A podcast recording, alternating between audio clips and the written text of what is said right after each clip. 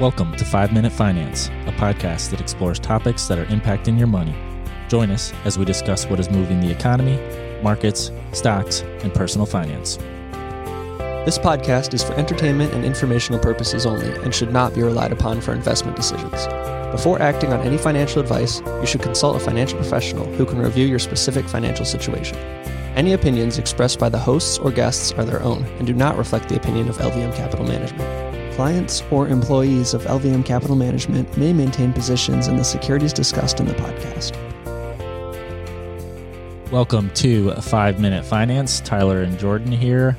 We had the first quarter GDP numbers out this morning. Jordan, you want to review some of those? Absolutely. I think this came as a bit of surprise to the investment community. We saw a decline in first quarter GDP of 1.4%. Expectations were for 1.1%. Um, on the positive side, we saw private investment and private consumption but those were offset in part by government consumption and investment, exports, and imports. And so, two quarters technically are needed for a recession, two quarters of consecutive GDP declines, but that got us thinking.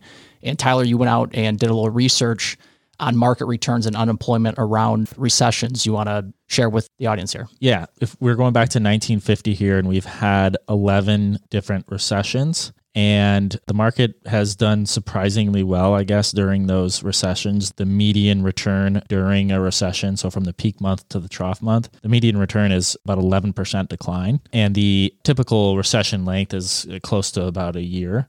So you have a year when you're down on average in a recession about 11%. We also went back and looked at some of the data. Well, what happened prior to the recession. So we looked two years prior to the recession. How did the market do? And we also did two years after the recession. And along with the podcast, check out our blog. We'll also be posting these charts uh, in this table in here so you can take a look at it. Because we're kind of reading a lot of numbers right now. So if you look prior to a recession, the median is up about 10% per year before the recession starts. And then after, so that's basically average return for the markets historically. Right. And then after the recession ends, the median return for the market is about 13.7%. So the market does a little bit better on average after the recession. What is kind of also interesting here, we have some unemployment data that goes along with the recession. So what we see is when the recession starts, unemployment is typically okay, right? It's about 4.8%. And if you take a look uh, right now, where we are about 3.6 or 3.8%, somewhere right in there. So we're a little bit lower than average before a recession starts. And when recession ends, unemployment ticks up from that 4.8 to about 8%. But when you look at returns after a recession, if you lose less jobs, meaning if the unemployment rate is below kind of the average after a recession ends, returns are actually pretty good two years after the recession. So that would kind of be the goal here is we'd have if we do come up with a second quarter here of negative GDP growth next quarter, stock market returns do better than average if you lose less jobs during that recession. So we need an unemployment rate basically below that 8% average. When you have that, when you're out of the recession, returns in the market are about 27% two years after the recession ends. And intuitively, that would make sense. More people employed, our economy is largely driven by consumer spending. So if the consumer has money, there you go. Also, we're in the depths of earning season. We had a number of companies reporting, you know, notable ones Microsoft, Google, Homebuilder, D.R. Horton. Tyler, do you want to give any color on what we're seeing with company specific returns in light of, you know, the market selling off 10 to 20% on the S&P and Nasdaq? Yeah, I think overall, pretty broadly, earnings have been better than expectations. Same thing with revenues. So that typically is a positive sign. You know, a lot of the earnings calls that we're reviewing right now, inflation is being mentioned a lot during these calls. Several companies have continued to guide for higher inflation, higher costs. But a lot of that is kind of being offset by raising their cost to their customers. Uh, the one that kind of stands out just reviewing Pepsi, they were expecting about 6% sales growth. They bumped that up to 8%, but that doesn't necessarily translate to the same growth of earnings. They basically kind of held their earnings constant. So you're not seeing a benefit to the bottom line, you're just kind of seeing a benefit to the top line.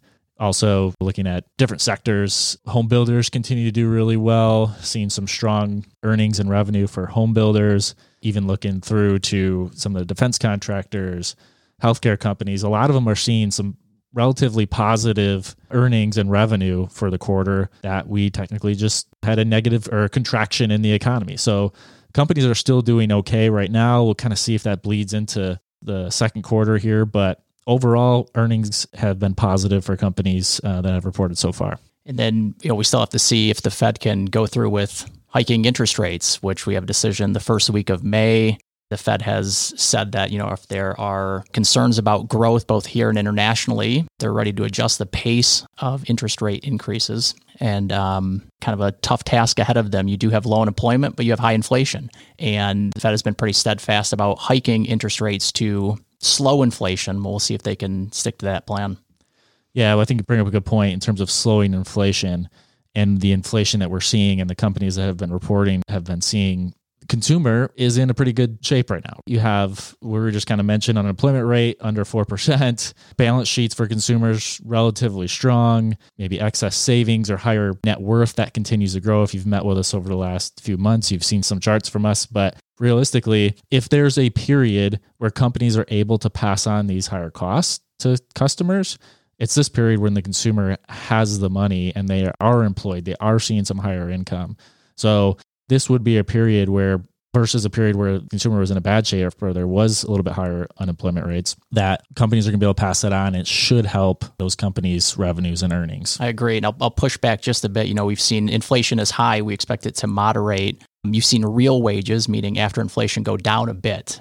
6% wage growth, but offset by that 8% inflation. So you've seen a, a, slight uptick in consumer credit, which isn't uncommon to keep up with inflation. Sometimes you have to dip into savings. You have to spend a bit more on the card because, as Tyler was saying, prices go up. If inflation does moderate and you still afford a, say, 6% wage growth, that would be great for the economy. Yeah, I think in terms of the real wage growth and trying to linking real wage growth to inflation in terms of consumers not being able to spend as much, that's true for consumers that are spending all of their income. Right. But realistically, if you have excess savings and you are saving, you don't need as high of income growth to match that higher inflation that you're seeing. Great. And we saw a spike in the savings rate through 2020 and 2021. Most of that was stimulus checks, but people were saving that. Um, it's come down a bit, and I think the savings rate is still north of 6%, 6.8, 6.9. So consumers do, on average, have savings there, um, and ho- hopefully that stays up. All right, so we'll continue to monitor what's going on with the economy and uh, companies' earnings through the rest of this quarter, and hoping we stay out of a recession here. Thanks for uh, tuning in. Feel free to reach out podcast at lvmcapital.com.